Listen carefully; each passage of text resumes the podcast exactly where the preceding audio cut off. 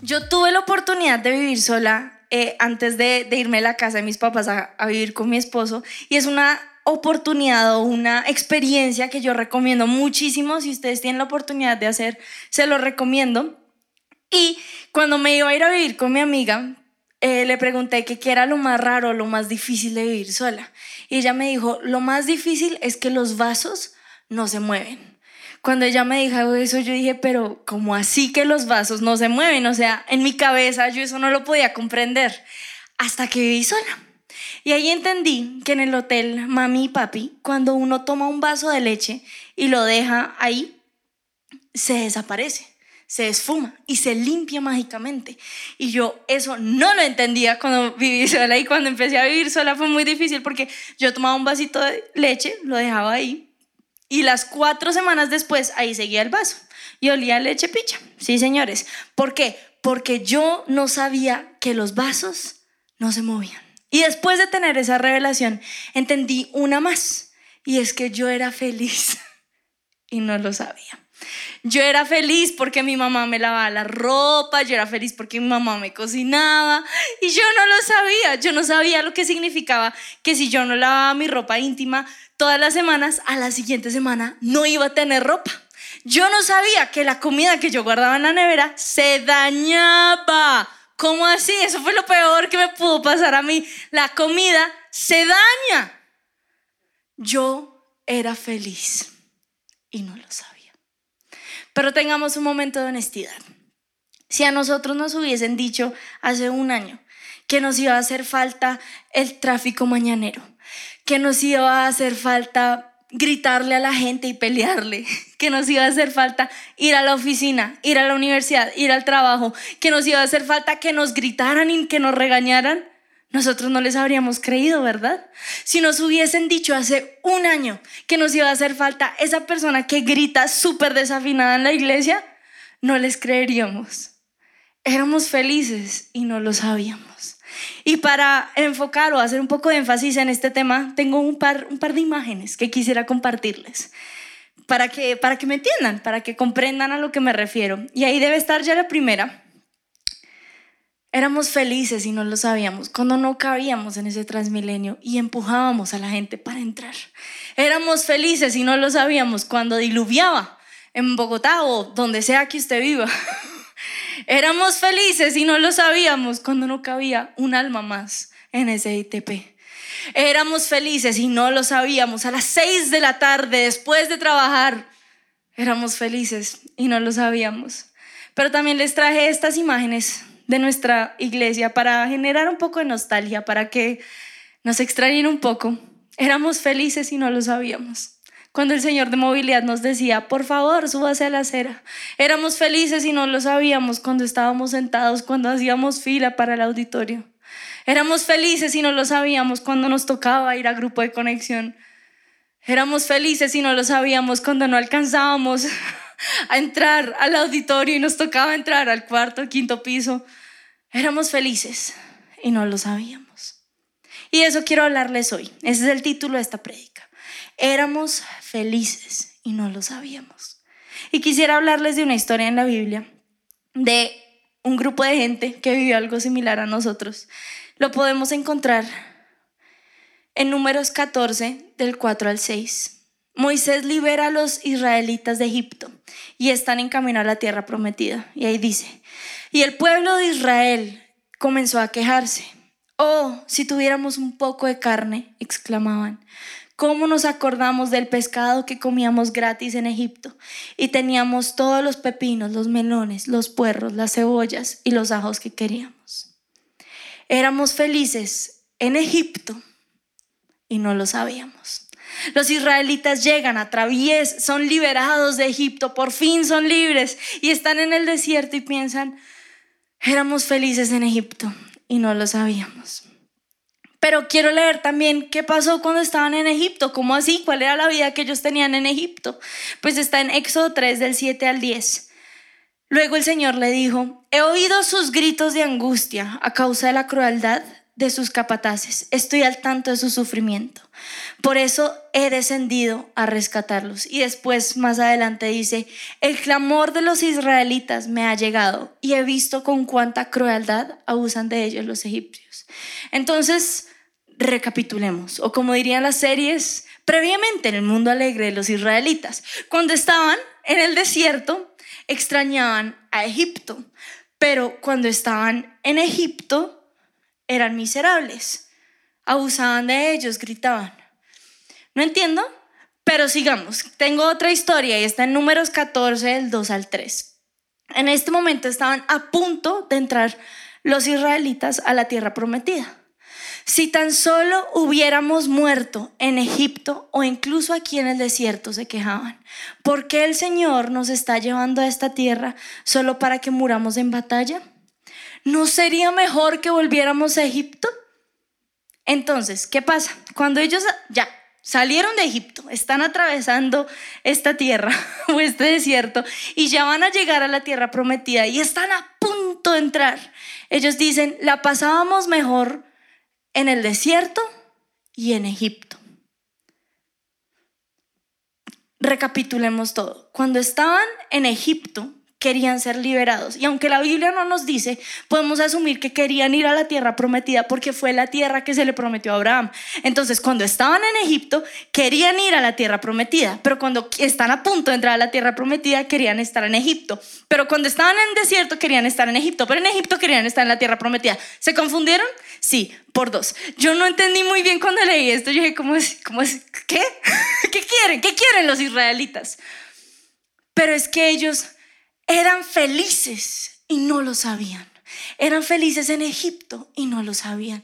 Fueron felices en el desierto y no lo sabían. Estaban felices o iban a ser felices en la tierra prometida, pero no lo sabían. Y quiero motivarles a que en este momento pongan pausa y analicen en qué etapa de su vida están. ¿Están en Egipto? ¿Están en el desierto? ¿Están en la tierra prometida? Y quiero que se pregunten, ¿era feliz en mi etapa anterior? Les quiero aclarar algo de estas tres etapas, y es que ninguna de ellas es fácil. Pero que no sea fácil no significa que no pueden ser felices. Les voy a ser honesta, este año para mí fue un cambio de etapa y es que como les conté antes, pues antes vivía en hotel mamá y papá, ya no, pero antes vivía con mis papás y era muy feliz. Pero ahora empecé a vivir con mi esposo y es maravilloso. Él es un esposo increíble.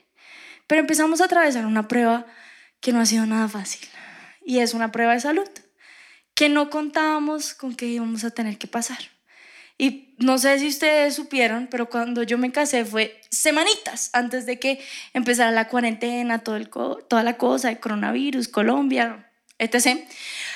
Pero cuando estábamos regresando de la luna de miel, nos dimos cuenta de esta enfermedad, alcanzamos a hacer un par de exámenes, pude saber cómo, ah, sí, tienes esto, pero no lo pudimos resolver, resolver gracias a la querida cuarentena.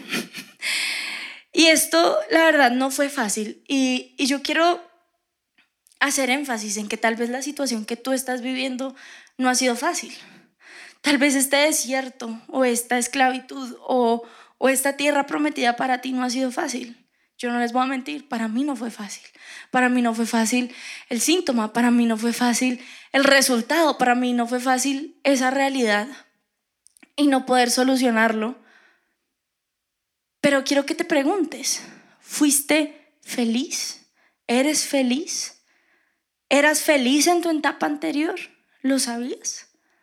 Los israelitas vivieron cosas muy difíciles en cada etapa. En Egipto eran esclavos. En Egipto los sometían a trabajos extremos. En un momento alcanzaron a matar a todos sus hijos mayores. Muy duro. En el desierto, pues era un desierto. Entonces hacía o calor extremo o frío extremo. No tenían agua, no tenían comida, no tenían casas. En la tierra prometida no había seguridad. Era una tierra extranjera, era una tierra que tenían que conquistar. Y había el temor a una guerra. ¿Qué momento estás viviendo tú? ¿Qué situación difícil estás viviendo tú? Tal vez, como en Egipto, acabas de vivir a alguien que se acaba de morir en tu familia y eso te está destrozando. Tal vez estás atravesando el desierto y para ti ha sido muy difícil sentirte que no tienes el control sobre la situación, que no sabes si vas a poder comer mañana, si vas a poder comer hoy. Tal vez estás atravesando una situación muy dura, como el pueblo israelita. Pero al mismo tiempo, los israelitas en cada etapa atravesaron cosas maravillosas. En Egipto tenían comida gratis. Hay un versículo en Hechos que dice que ellos podían comer gratis. En Egipto también ellos tenían la seguridad de una casa. En Egipto también ellos tenían donde vivir, tenían seguridad. En el desierto eran libres. Dios los guiaba con una columna de fuego y con una nube todo día y noche lo máximo. Si a mi Dios me siguiera así, yo sabría para, dónde ir. Pero ellos siempre tenían la seguridad de Dios y nunca les faltó comida.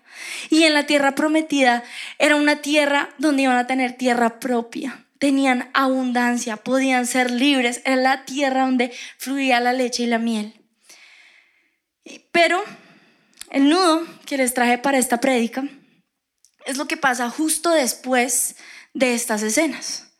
Llegan, están sufriendo, ha sido duro, y después de que se quejan en el desierto, pasa algo. Quiero leérselos. Números 11, 33. Pero mientras se saciaban de carne, cuando aún estaba en sus bocas, el enojo del Señor se encendió contra el pueblo y los castigó con una plaga muy grave. Cuando se quejaban, estaban a punto de entrar a la tierra prometida. O sea, estaban a un paso en la, siguiente etapa, cuando ya estaban en el desierto después, cuando estaban a punto de entrar a la tierra prometida, pasa lo siguiente. Números 14, del 22 al 24. Ni uno solo, y esto fue después de que Moisés intercedió por el pueblo, ni uno solo de este pueblo entrará jamás en esa tierra todos vieron mi gloriosa presencia y las señales milagrosas que realicé, tanto en Egipto como en el desierto. Pero vez tras vez me han probado, rehusando escuchar mi voz. Ni siquiera verán la tierra que juré dar a sus antepasados. Ninguno de los que me trataron con desdén la verán. Imagínense, salen de Egipto, atraviesan todo el desierto, con la promesa de ver la tierra prometida. Pero por quejarse cuando estaban a punto de entrar a un paso, a un día, por quejarse, nunca la pudieron ver, nunca la conocieron. Y por eso Dios se enojó con los israelitas. Y voy a desmenuzarles esto. Los israelitas cuando estaban en Egipto se quejaban porque querían ir a la tierra de Abraham. Cuando estaban en el desierto se quejaban porque estaban cansados del maná. Y cuando iban a entrar a la tierra prometida, ay no, ¿cómo así que vamos a vivir guerra? Pero ¿no les parece similar esta situación? ¿No se sienten identificados con esta situación? Les voy a explicar. Nosotros nos quejamos cada vez que alargan la cuarentena 15 días. Nosotros nos quejamos porque estamos cansados de la cuarentena. Nosotros nos quejamos porque estamos cansados de trabajar todos los días. En nuestra etapa anterior nos quejábamos porque no llegábamos temprano a nuestra casa. Pero en la etapa actual nos quejamos cada vez que alargan la cuarentena. Y si no nos quejamos por eso, nos quejamos por el sistema de salud, nos quejamos por que como así que no hay camas, como así que no hay UCIs, como así que no hay... Cada momento nos quejamos. ¿No les parece similar nuestra historia a la del pueblo israelita?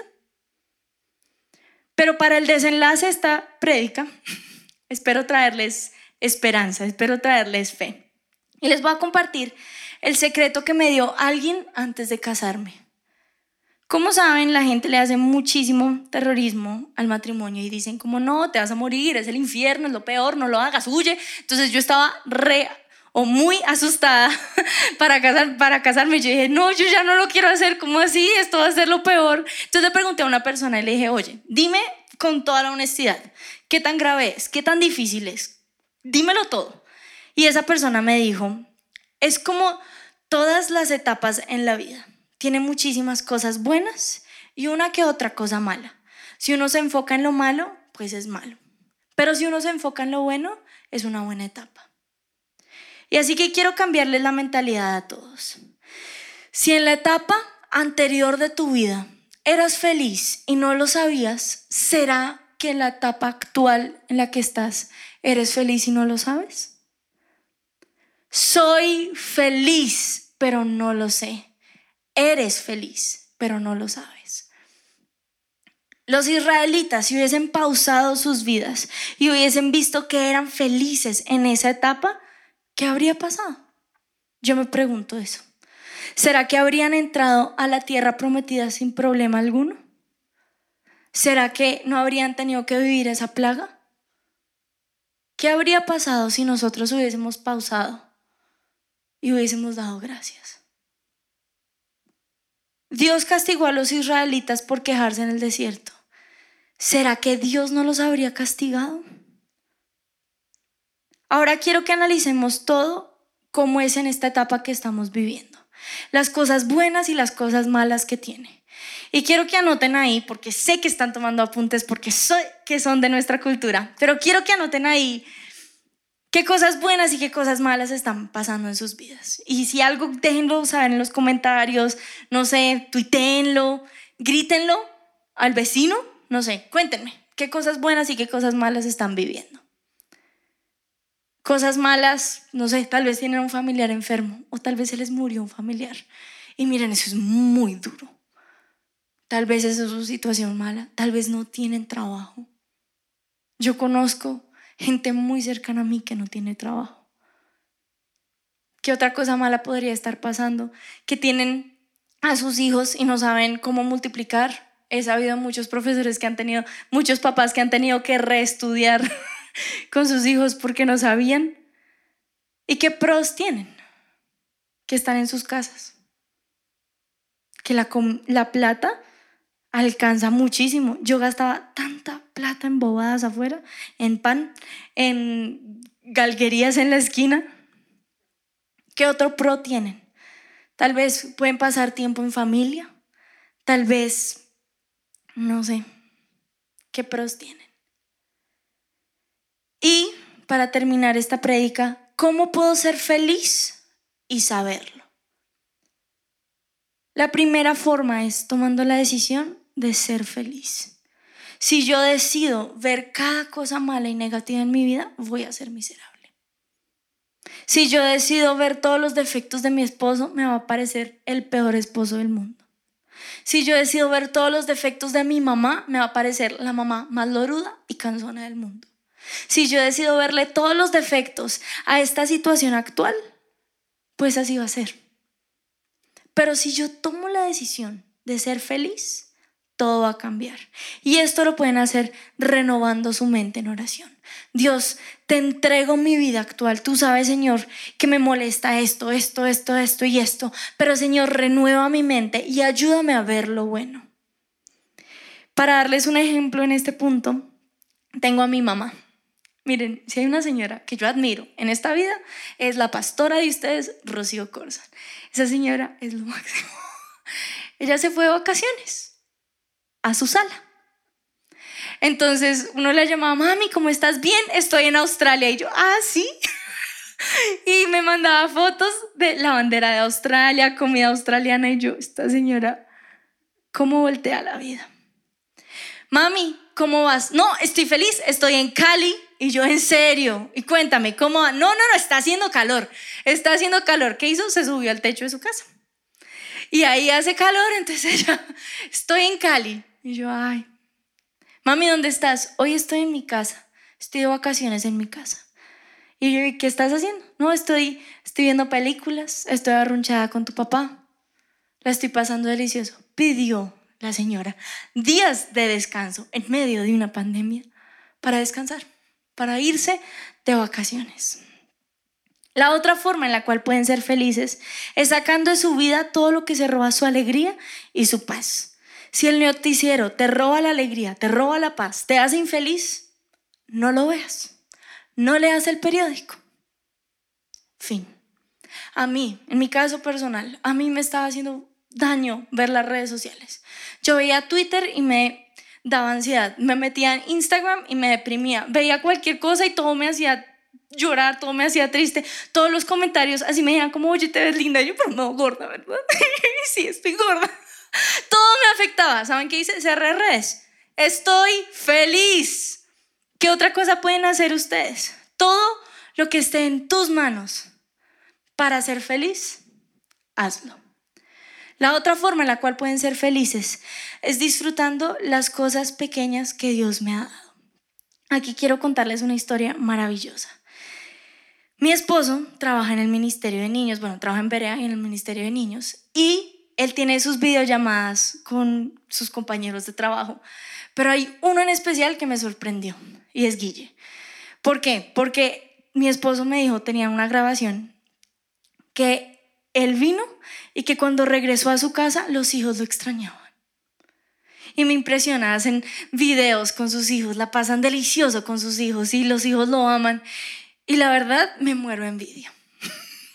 si yo pudiese devolver el tiempo y la pandemia hubiese podido ser cuando yo era una niña, yo habría sido feliz y dichosa.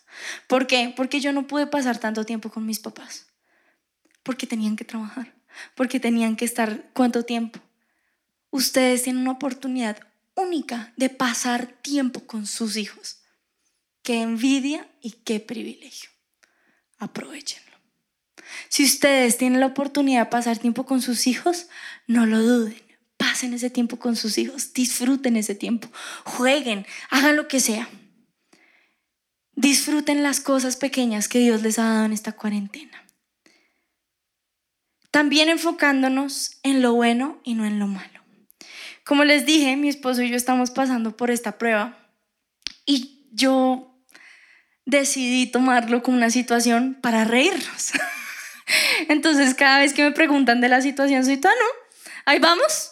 Eh, no podemos hacer absolutamente nada al respecto, pero es maravilloso. ¿Qué más vamos a hacer? Y yo lo disfruto. Me he reído. Miren, yo tengo muchos memes con mi esposo al respecto. Mi mamá al punto un día me dijo como, tú, tú estás bien, tú sí sabes que esto es, es, es duro, o sea, estás, estás en negación y yo no, mami, yo no estoy en negación, yo estoy feliz. Yo estoy haciendo esta situación lo mejor que puedo, porque hay que ver lo bueno en la vida, hay que ser felices. Mi último punto es reemplazando nuestra queja con gratitud. El mayor pecado de los israelitas fue la queja. Se quejaban por todo. Ya estoy cansado de comer maná, no hay nada más feo que el maná, es lo más feo. Ah, quiero proteína. Tomen. Ay, no, ¿cómo así que ir a una guerra? No. ¿Tú suenas así? ¿Te estás quejando por todo? La mejor forma de cambiar nuestra queja es dando gracias. Y no es unas gracias pasivo-agresivas. Dios, gracias porque no tengo que comer. Gracias, no, maravilloso. Gracias, gracias, eso es queja. No, es dándole gracias. Gracias Dios porque hoy la comida no me faltó. Gracias Dios porque hoy me pude reír. Gracias Dios por mis hijos. Gracias Señor porque me das la oportunidad de pasar tiempo con mis hijos. Y no es una carga, no es una maldición, es una bendición. Gracias Dios. Gracias Señor porque ha sido una prueba dura, pero tú eres y sigues siendo fiel. Y si aún después de hacer estos cinco pasos ustedes dicen, aún así no puedo ser feliz, les voy a dar un último versículo. Y es Filipenses 4, del 4 al 5. Estén siempre llenos de la alegría del Señor. Lo repito, alégrense. Que todo el mundo vea que son considerados en todo lo que hacen. Recuerden que el Señor vuelve pronto. Si tú no logras encontrar alegría en tu vida, encuéntrala en Dios. Si tú no logras encontrar felicidad en tu vida, encuéntrala en Dios. Si tus hijos te estresan, encuentra alegría en Dios. Y yo sé que Dios va a cambiar tu vida. Y recuerda, eres feliz, pero no lo sabes. Quiero invitarles a que cierren sus ojos y se pongan ahí de pie en sus casas y hoy vamos a hacer clásicos como nuestra iglesia. Y Señor, Hoy te entregamos la situación que estamos viviendo. Tú sabes que no ha sido fácil. Tú sabes, Señor, que es duro creer en el Maestro de Milagros cuando no vemos el milagro. Tú sabes, Señor, que no es fácil creer en el Dios sobre todo, el Dios omnipotente, cuando tenemos a un familiar enfermo. Tú sabes, Dios, que no ha sido fácil creer en ti, tener fe, confiar en ti, cuando no vemos a ese mal maestro de milagros. Pero, Señor, Hoy decidimos cambiar nuestra mentalidad y hoy decidimos alegrarnos en ti. La Biblia dice que la alegría viene de ti. La Biblia dice que tú puedes cambiar nuestro lamento en baile. Dios y Señor, hoy te entregamos nuestras cargas. Hoy te entregamos todo esto que nos está cargando, todo esto que nos deprime, todo esto que nos roba la fe, todo esto que nos roba la esperanza. Y Dios, hoy te pedimos que tú te levantes en nuestras vidas, que nosotros podamos estar alegres en ti. Alegra nuestros días, alegra nuestra vida, Dios, alégranos. Alegra mis días. Hay fiesta,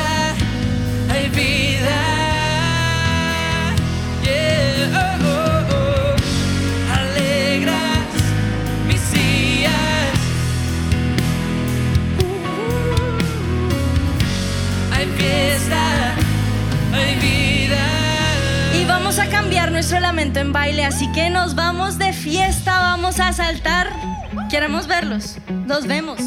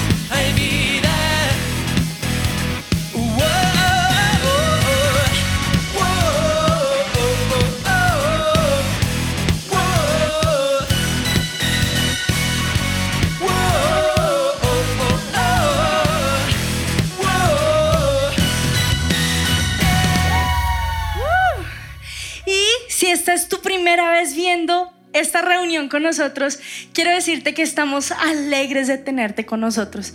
Es un privilegio y es una bendición. Y queremos orar por ti, si no lo permites, la iglesia, ahí donde está, va a orar por ti. Señor, hoy te damos gracias por las personas que hoy tienen el privilegio de conocerte, Dios. Gracias, Señor, porque hay una fiesta en el cielo. Gracias, Dios, porque tú planeaste todo para que hoy ellos se encontraran contigo. Y Señor, hoy oramos por ellos y los bendecimos. Te damos gracias, Señor, porque es un privilegio hacer lo que hacemos. Y gracias, Señor, porque tú tienes un plan único con esas personas. Y si no lo permiten, quisiéramos que ustedes oren esto con nosotros. También vamos a acompañarlos. Van a orar, Señor. Hoy yo te invito a mi vida. Declaro, Jesús, que tú eres mi Señor y mi Salvador. Te doy el control completo de mi vida. En el nombre de Jesús, amén.